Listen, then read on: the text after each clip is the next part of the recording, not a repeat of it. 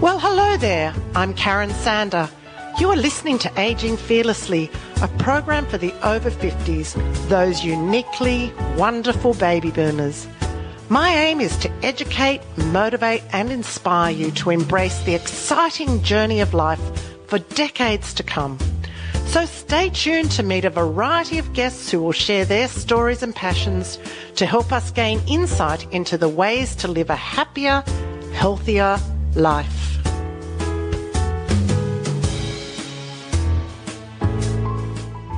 Welcome everyone to today's program. I'm Karen Sander. I love being here in the studio interviewing really interesting people. Some people really thrive on challenging themselves. They push themselves outside their comfort zone. And with this brings great satisfaction, personal growth, and a zest for life. My guest today is Kathy Veel and I'm out to find out more about an upcoming adventure later this year. Welcome, Kathy. Hi, Karen. Kathy, we recently met through friends, and it is pretty amazing what you're doing. Can you share about this exciting adventure that you're undertaking? Well, it actually sounds quite small when I say it, but um, my friend Bridget and I are planning to enter the two-handed division of this year's Sydney to Hobart yacht race. That's pretty exciting. So explain two handed. Two handed means that you sail with a crew of just two. In fact, you have two co skippers on the boat and do all of the watch keeping, steering, navigation, sail management all yourself. You're allowed to have an autopilot to help steer, but all the two handers I've spoken to spend most of their time steering. That's pretty amazing. How many days does that take? I mean, obviously, you can't tell me because it's determined by the wind and the conditions. Mm. But on average, how long would you expect that the two of you were doing this? Well, the boat that we're going in, my little boat, is a Currawong class. It's a bird boat. It's a bird, a bird boat. Yeah, we think there are three birds actually, Bridget, me, and and, the, and Currawong. But the, that class of boat actually won the Sydney to Hobart in 1981 and was the smallest yacht ever to do so. So a 30 foot yacht you might think of averaging around about five knots over the course of the race through all the winds. So we expect it'll be somewhere between five, maybe six days, seven if it's longer than that. Yeah. And these big maxis take three? Yeah. So you're yeah. out there for a lot longer. Yeah, what, we, we get our money's worth. the point I'm getting to in, in what you said mm. earlier is mm. that there's two of you. Yep. And you do the watches. Mm. You can have an autopilot. Yep. But being two of you and five days, yep. when do you actually sleep, eat? Yeah, well, what it actually amounts to is two people sailing single handed but alternating. There'll be some manoeuvres that will need both of us up on deck. And we'll manage just getting sleep as you can. Uh, I've done a, a few kind of extended passages on boats and races, and for the first maybe 24 hours, you don't sleep so much. But by day two and a half to three, you become an expert at dropping off to sleep as soon as you hit the pillow and waking up ready to go when you need to. Yeah, it'll be tiring. You know, I think we both already know that we've got the stamina to do that what I know from other mm. people that sail is sleeping is not, I'm just going to bed for the next eight hours. They're short sleeps, aren't they? Yeah, exactly. Exactly. You're just catching a cat nap, really. Yep. And what about food, etc.? Will that all be prepared? We haven't really planned that so much, but I don't think we're going to do a lot of cooking. It'll be reheating. Uh, we'll try and get all our meals sorted beforehand. It's important to have at least one hot meal in the 24 hours. It's really important for morale. There's a lot of things that you have to think about in planning for this. Kathy, I think that something that we all should know is that you and Bridget aren't 25 year olds. You're not 40 year olds. You're not 50 year olds. You're both approaching or around the 70 year old, which makes this adventure you know, to many of us, more exciting for you because, you know, it's something that a lot of 70 year olds wouldn't put themselves through. So tell us more about Kathy. Yeah. Okay. Well, you're right. I did. I turned 70 earlier this year, and uh, Bridget's a few years behind me. But we both are, are up for it because we both still can do it, and both of us just love sailing. At the moment, we're getting out on the water two or three times a week, and it's something that we both want to do and are physically blessed that we can still do it. Between us, we've got 95 years sailing experience. Oh, that's a fair bit. It is. Yeah, yeah. it is. A lot of sailing Yeah. experience. So I, I started sailing really when I was 18 in my 20s, and that was on an S&S 34 back in 1970. And at that stage, that was kind of the hot offshore racing boat because a famous one, Morning Cloud, won the Sydney Hobart in 1969. Mm-hmm. So this was a brand new boat, and that's where I learned to sail, and that's where I really developed a love of sailing. And about you, though, Kathy, mm. Other than sailing, tell us a little bit about your life and your background. Yeah, um, well, I grew up in suburban Sydney largely. Career wise, um, I went to art school, teachers' college, and I was a high school art teacher for many years. My most recent school up in the Blue Mountains, where I now live, I was um, running the outdoor ed program there. And through that, in many ways, I could see the impact of the challenges of outdoor education and the importance of that in the, the well-being of students. And that just fitted with my own kind of personal history, experiences Yeah. of sailing all kinds of boats. So, um, first boat I had of my own was um, a little 24 foot timber yacht. I actually bought that boat because after, let's say, a series of relationships that didn't really work out, I decided I'm not going to focus on that. Let's just come back to doing something that I want to do because I like it. And what's that? And I went sailing. So, okay, I'll buy a boat. So I did, a little 24 foot timber boat with half its ribs broken and a little petrol engine. And I learned with the help of a shipwright how to put it back together again. So I mm-hmm. learned a lot of skills there and started sailing that boat up and down the coast of New South Wales. And uh, I look back now and think I'd never take that boat offshore, but back then, when you don't know, you, you do stuff. So And who was with you on that boat doing that? Uh, another, uh, you had someone with you. occasionally single-handed. So Oh, really? I'd go up from Sydney to Pittwater on my own, but at other times I took friends with me and sailed. After a couple of years, uh, I wanted a bigger boat, slightly bigger and more seaworthy, and this little, little gorgeous little boat sailed over from New Zealand, uh, arrived in Sydney, and about a year later, when the owners were ready to sell, I, I bought her, and then I lived on board that for five years. And um, during that time, I learned more about cruising. I got involved with the Coastal Cruising Club, uh, which exists to sort of promote cruising, and you cruise to further and further places, but in company with other people. So you kind of feel there's a bit of a safety net. So this is you're cruising with other boats around you. That's Correct. what's happening. So Yeah. even if you're going single-handed, That's right. You have people Yeah. nearby. Yeah. Yeah? And that Makes kind sense of provided a really good safety net. Yeah, it makes sense. Yeah. And then at the same time, I went to classes at Sydney TAFE and learned coastal navigation and celestial navigation, and eventually acquired enough miles to be examined for a Yachtmaster Offshore qualification, hmm. which I got. And then after that, quite soon after that, somebody offered me a position as a navigator on a race yacht. And then that was really my introduction to racing, long offshore and short offshore racing. Hmm. And so I was on a really steep learning curve there. I was the only woman on the boat with eight or nine guys who mm-hmm. were the rest of the crew, which was pretty typical back then. But I got a lot of confidence and experience through that. And what were you doing on that particular boat or on those boats? Um, I was the navigator. Oh, you were the navigator. Yeah, so that was that was my major role. But then you also worked on deck as part of the crew for various manoeuvres where they needed everyone, like jibing the spinnaker and. So, so where forth. does a navigator in one of those boats work? You have a nav station. Back in that day, that was all paper charts. It was in the early days of satellite navigation, no GPS or anything. So you're at a table, you spend a good part of the race down below. You're coming up to take bearings off the coast to fix your position and doing radio skeds through the race and so forth.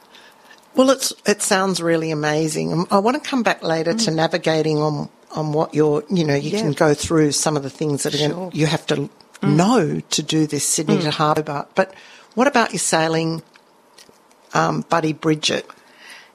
Yeah, um, well, Bridget, Bridget's also sailed all her adult life as well with equal passion. She's um, just recently retired from nursing. She had a long and very, uh, very successful career as a nurse, and she's now a, a, a volunteer with SES. Uh, she's a, a, field team leader. Mm-hmm. And so she was recently driving flood boats up in the north coast and wow. so forth. Yeah. That's a very yeah, important yeah. role and a, a great skill that she's so, yeah. So she's, she's giving back. Really comfortable in challenging situations. How did you meet Bridget? Yeah, well, that, that's a whole whole other story. Back in 1989, you know, I'd been sailing on this boat full of guys, and a girlfriend of mine rang me, and she said, "Look, we're thinking of organising a all women Sydney to Hobart campaign. What do you think?" And uh, I was straight away interested. Yeah. So this was um, February 1989, and the four of us got together and we formed a, an organisation called Women on Water mm-hmm. and set about establishing a bit of a profile for ourselves because none of us had a boat that was suitable. We didn't have any money to buy a boat or, or charter a boat, so we just needed to get a bit of a team built, develop a profile, and get some support and sponsorship and a crew to sail the boat. So by the end of the year, we managed to achieve that, and we did do the Sydney to Hobart Women on Water then went on to organise regattas in J24s and uh, organise sailing clinics and skills to develop women's sailing, and then went on with another yacht, Nadia 4, to do, I think it was five other Hobart races. So this isn't your first Hobart coming up? No, it'll be my third, and uh, my mate Bridget.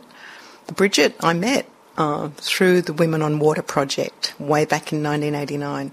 She didn't do that first 1989 Hobart, but she did some subsequent ones, and she's now done six or seven Hobart mm. races.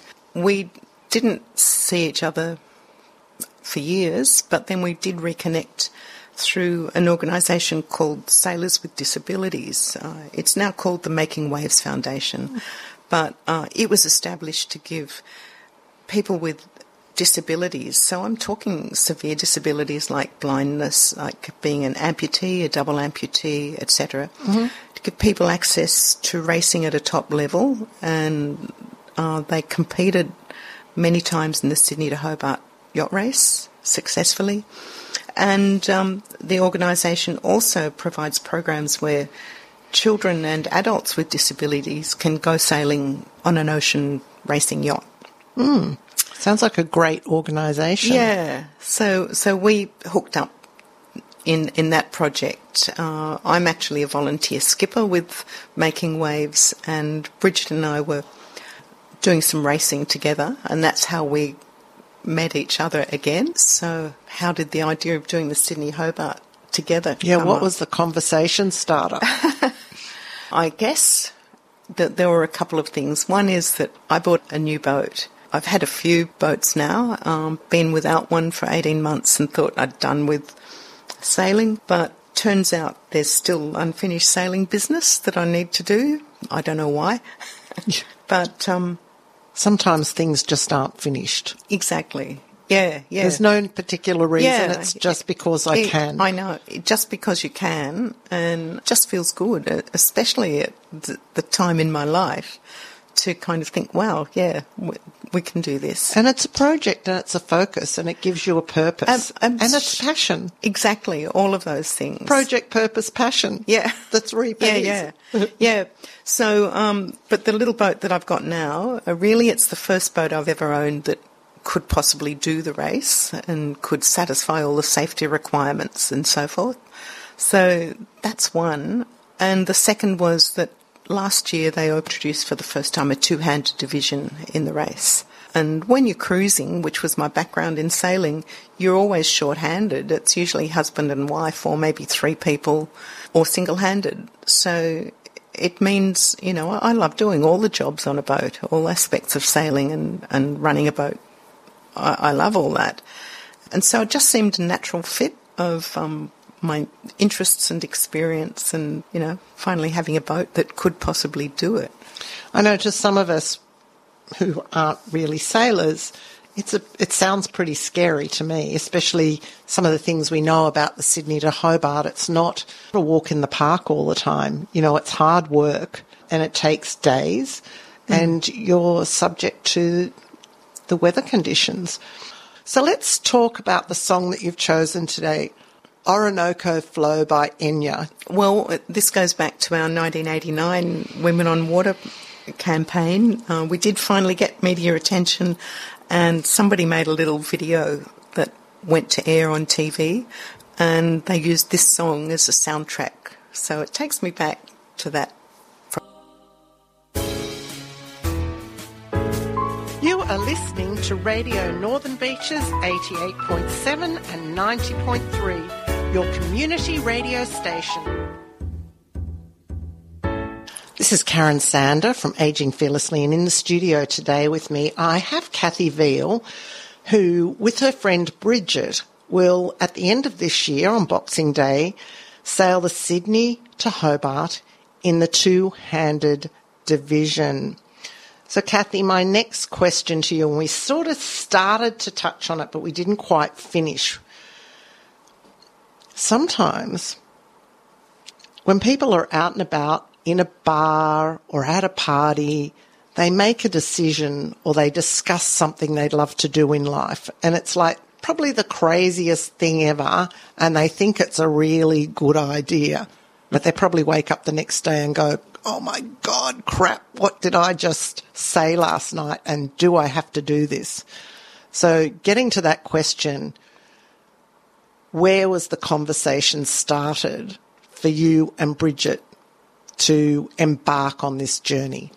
Well, I think we were sitting on the rail on the windward side of a race boat and talking about the boat that I'd just bought and about the Sydney Hobart. And I said, look, they've got a two-handed division. I think it could be fun to have a crack at it. There was no wine involved, was there? none, none at all. a lot of salt water, probably. and um, and Bridget just said, "Let's do it," just like that. And that was the nudge I need. So I was like dipping my toe in the water, and all of a sudden we're we're in the water. and I think that's really great. Mm. And you didn't overthink it. You just both went, yeah, let's do it. Yeah. And, yeah. you know, not really looking at, well, what's it going to take to do it? It's just making the decision. That's right. And um, what I, I found is sort of really since retiring, I retired probably earlier than I should have for rational financial reasons, but I didn't want to find myself too old to do anything other than being an art teacher. Um, you know, there's so many ways of being in the world, and I wanted to do things while I still could. So I had this attitude back then that whatever opportunities come my way, I'm just going to say yes and then see what doors open from that. And that opportunity was responding to a little ad in Afloat magazine for sailors with disabilities mm-hmm. who wanted volunteers. They were having an orientation day. And so once I got involved with them, I, I was then asked to run one of their programs um, as the skipper on the boat. And I just sort of went, yep, I can do that. And then it was, what have I got myself into? And I was on a really, really steep learning curve. But the whole um, attitude of sailors with bis- disabilities or making waves, as they've now rebranded themselves, is not let's think about the reasons why something can't happen. It's what do we want to do? How do we make it happen? So this whole thing of being optimistic and positive, which, you know, I won't say that's new to me. I think it's probably part of part Who of who I are, am.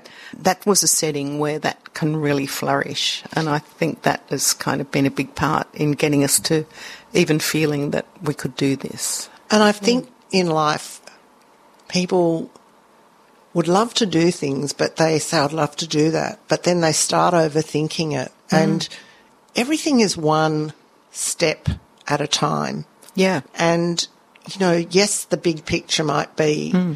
sailing the Sydney to Hobart in a two in the two-handed division. But then you break it down into well, how and what steps? It's a project. It it's sure a, and pro- takes Yeah. project Yeah. management. Yeah. and Yeah. so we're going to talk Yeah. about some of the things that you will have to do because it's you know you just don't jump in the boat and sail it. Exactly. Exactly. No. What things concern you about doing this? Are there any fears? Ooh. I don't think fear is really part of the story. Certainly, there are quite a lot of obstacles that we've got to overcome. And all of those, in fact, are in getting us across the start line of the race. The way I sort of see it now is that is by far the biggest challenge. I, I've got a feeling that if we can get there, once we cross the start line, we're going to go, oh, thank goodness, now we can just enjoy this race that we've wanted to do. Yeah. Yeah. Do you ever um, visualise yourself in the Sydney to Hobart with all those boats on the harbour, all those spectators, and the helicopters up above, and the news crews and the journalists? Does that blow your mind to think about that? Uh, yeah, yeah, it's pretty crowded and very intense on on the harbour, and I've been there a couple of times, and you you really you've got adrenaline going through you at that point. These days they stagger the start line, so it might be a little bit easier, and hopefully that period might only last in the time it takes you to get from the start line to the heads. Then you've got a bit more room to move, and you in the element you want to be in, pretty much. Which boats get to go out first? Oh, the big boats, the hundred footers, and you know they'll get up to the heads in ten minutes or so. Yeah. we'll probably take, oh, depending on the wind, we could take twenty minutes, half an hour. And uh, hopefully the winds are lovely that day when it happens. But Kathy, there's another song that you chose, Lighthouse by the Waifs. Yeah. What's the history behind this and why you like it? Oh, look, it, I like the little boppy tune of the song, and then when you listen to the words, it's all about the uncertainties that you have in yourself, reaching out for help, but then realizing that the lyric in it is, uh, I can light your way, but that is all steer your own ship back to shore. Ah, and that is something you are going to have to do. This is Lighthouse by the Waifs. Back to 88.7 and 90.3, your community radio station. You are listening to Aging Fearlessly with Karen. Please go to Facebook and like the page Aging Fearlessly. In the studio today with me is Kathy Veel, and she is sailing the two handed division with her friend Bridget in the Sydney to Hobart starting on the 26th of December this year out of Sydney Harbour. And we're just discussing about the race and her plans, but how do you prepare for this huge race? Ah, yeah. Well, th- there is a lot to do. So um, th- there's a, a couple of aspects to it. One is um, preparing the boat. Obviously, it's got to uh, be compliant, um, and the safety regulations are now really stringent, um, especially after that really tough race in 1998.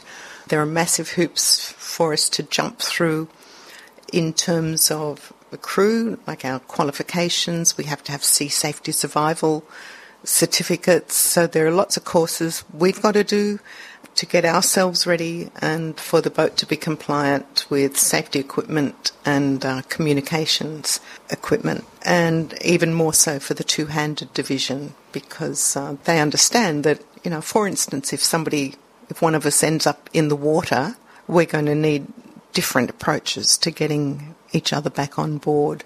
So we've got to be able to demonstrate these manoeuvres. So we've got to get the boat up to par. Um, she's actually not that far off it at a basic level. It's good to know. Yeah, even though I bought the boat, I paid less than thirty thousand for it, and uh, you know, lots of people spend more than that on their car. So she's a, a really low budget boat, which is kind of within my own financial framework and, and means, just. but she's a really sound boat. And uh, I sailed her up from Melbourne in February because that's where she was when Were I. Were you on your own or? No, but I was two-handed. Okay. Uh, I had one crew from Melbourne to Eden, and then another crew from Eden up to Sydney. And on the very first day uh, after we left Melbourne, which was actually my very first day sailing the new boat, the forecast was pretty good for the whole trip, apart from the high chance of thunderstorms. Ooh. And we sailed straight into a pretty significant one, uh, about an hour out of Melbourne, and uh, we had winds over 40 knots for a best part of an hour. The upshot of that was that we handled the boat, we didn't break anything, the boat was really comfortable in that situation and uh, it meant that I stopped worrying about getting too much wind. And uh, that that was just a great, you know, it was like with the boat and me, she didn't she looked after us. We didn't break anything and it was like, yeah, we're friends. Even getting out of Port Phillip Bay is a challenge. I've watched big ships get out of there. It doesn't look an easy place to get out of. Yeah, you have to you have to pick your moment with the wind and tide, and uh, that was one of the things that yeah, worked in our favour uh, for the timing of our trip. So yeah, that was Amazing. good. What other things do you need in preparation?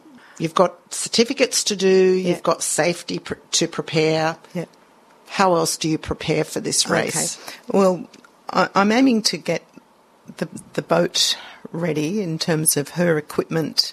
The sailing gear, we've got to check out our Spinnaker systems, how we manage that. So all the hardware and, and boat equipment we want sorted pretty much by the end of June. And from July onwards, then we just need to sail, sail, sail and go over all our manoeuvres and drills and get to know every aspect of what we can do. Um, and through that, then work out what, if any, modifications we need to do to really manage it single handed. Because of you know light winds and a lot of rain, we've actually had very few opportunities to sail the boat, and you know other aspects of. But we're we're dedicating time to our crew training and sail training. We've also got to do some qualifying races and passages, which mandated for competitors in the two-handed division as well. So that's later in the year. I have a question. These hmm. practice sails you're going to do, are some of these offshore? Oh yeah, and they'll be overnight as well because we need we need to get that rhythm going between us. Um, see where each one of our skills lie and how we manage all the different tasks on the boat between us. So yeah, we, there's a lot of work to do there. Do you have to develop a bit of a telepathy between you? Uh, yeah, I think it. it Is it synchronicity? What is it like that you just become in sync with sailing with a person that you trust and Yeah. Um, already there's a very high level of trust and respect for each other for our sailing skills. Uh, otherwise, we wouldn't have agreed to do it together. Both of you having having the same understanding of what the boat needs and what's needed at the moment. So both of us getting to know the characteristics of the boat. So the three women out there, Currawong, the boat, Kathy and Bridget, really have to be in sync. Yeah, we do. Three three old birds. There you go. But two of the old birds get a bit of a rest occasionally, but Currawong doesn't. No, no, but we know that she's got the stamina. So Ah, yeah, she's a real athlete. she is. Kathy, the Sydney to Hobart, a lot of these big boats, especially the maxis, have big business behind them.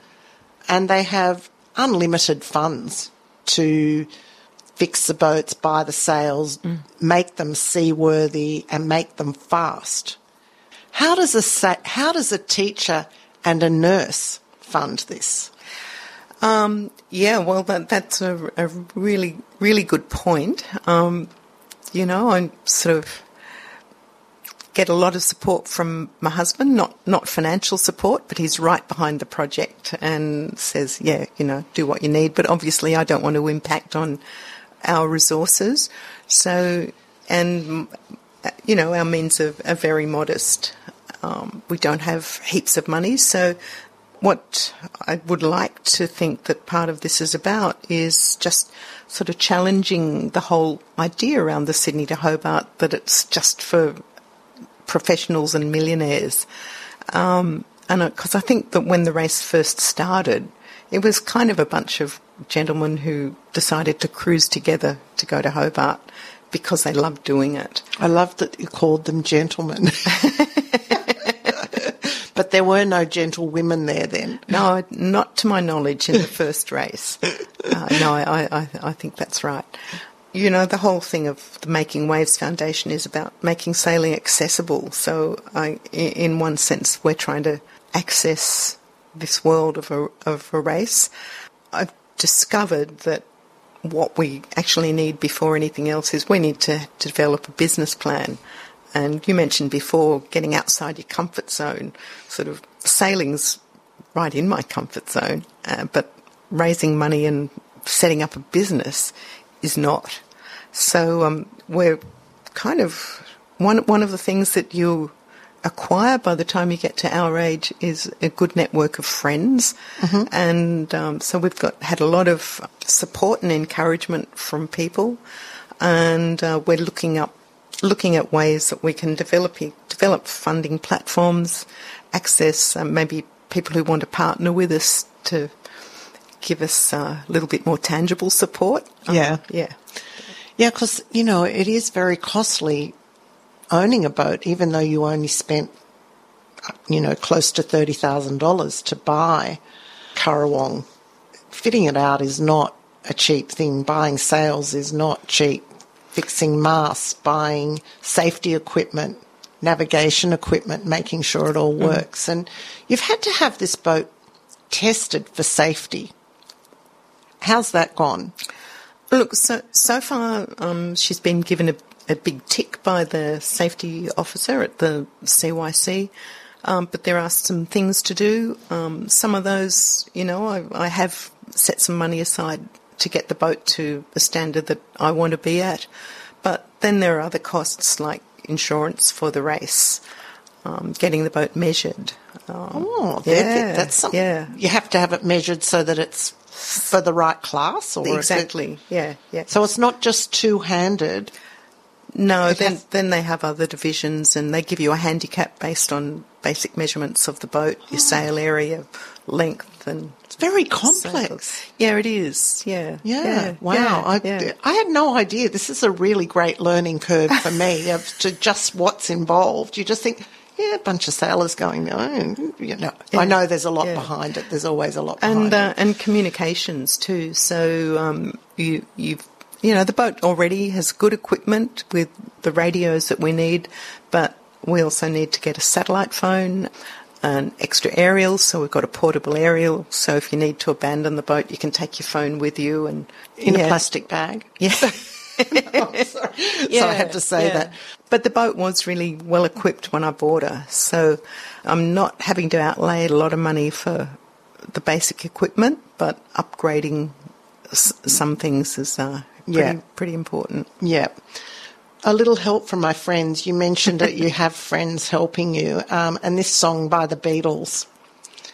Yeah, well, that sums it up. I've always been a, a, a, Beatles fan ever since my very early days, and it was just nice to get a Beatles song in here. a little help from my friends. Welcome back. You're listening to 88.7 and 90.3, your community radio station. To find out more, go to the website rnb.org.au. I'm in the studio with Kathy Veel, her and her good friend Bridget will be sailing in the two handed division in the Sydney to Hobart this year.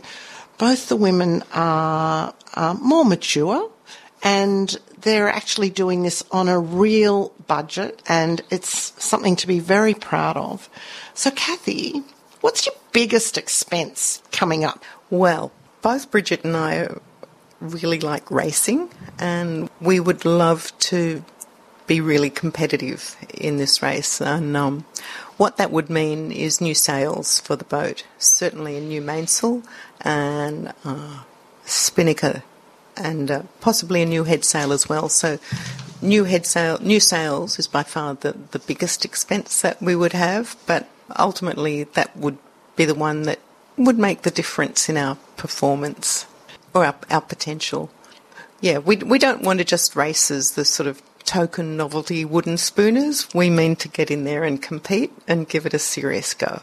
And it's really important for you, I know, to, to actually give it a go. Yeah. Kathy, what's your takeaway for people who are maybe looking for something to do or just stumbling around going, I don't know what I want to do or I'd like to do this, but mm, what would you tell them? Look, the thing that I've found is, has really given me the most satisfaction in in recent years is just seeing what happens when you say yes to something.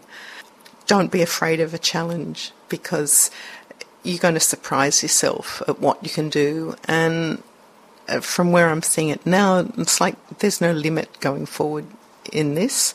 Even, uh, you know, after 70 years, there's still so much to learn, so many new things to do in life, so many more ways of being in the world, and that people our age can have an impact. We're, we're useful, we're bright, we're capable. And we can keep learning, and that's what all this is about. We can keep learning and um, you know, from the point of view of volunteering, if I can, if I can get that into, you know, if opportunities come up to volunteer and you're you can give something to the community, then it, it, I find it comes back to you in spades. Yeah, mm. and you will be running a fundraising project mm. down the track, mm. and uh, I'm going to let people know about that fundraising project when we you know, put the podcast out there because I know sometimes a helping hand, a little bit of help from your friends yeah. makes, and other people who just want to see two women be very, very successful in a race, not just do the race, but have some success, achieve something and show people that it can be done. I'm very proud of you. It's amazing. Yeah, well, th- thanks, Karen. Look, we've actually been just pretty overwhelmed by the amount of support and encouragement that we've got from everybody, including young people, young men who say, "Oh, just go, oh, yeah, that's great. So, yeah, and, and I, you can't kind of can't turn away from that now. It's, yeah. it's, it's, it's good. And then, um, you know, that momentum can hopefully kind of see us through a lot of the obstacles, which I know are in front of us, and there's going to be times when we think, what are we thinking and why have we got ourselves in this situation? But, you know, underneath it now there's something pulling us along as well as us just driving it. Yeah, and I think, you know, there's so much these days, ageism comes into a lot of mm. conversations, mm. and, you know, age really doesn't matter. I, yeah, that's true. Look, I, you know, realistically, there are people whose bodies are letting them down and restricting them. But, uh, you know, I think I also see people retreating into a zone of safety and fear about the world. And um, I think, you know, if we can step outside of that, then, you know, we can be healthier and happier and. Yeah, there's a better way of life. But there is. Yeah. So, Kathy, good luck on the boat, the three of you, Bridget and Currawong. I hope she sails well. I was going to say into the sunset, but it's not into the sunset. You're heading south. Yeah, if we're, we're heading into the sunset, we're doing something wrong. so good yeah. luck, and I'll look forward to hearing more. Thanks, Karen. Mm, thank you. Cheerio, everyone. so, this is it for today's program. It's time to say cheerio to the wonderful Northern Beaches community. Join me next week for another episode of Aging Fearlessly. And now for a song written by Nick Howard, especially for the listeners. This is Karen Sander. Have a fantastic week. And remember, aging is inevitable and growing old is a choice. The sun is shining bright outside. There's a sparkle in not all nine to five, it's a wonderful life. Let's go and climb mountains high, swim across oceans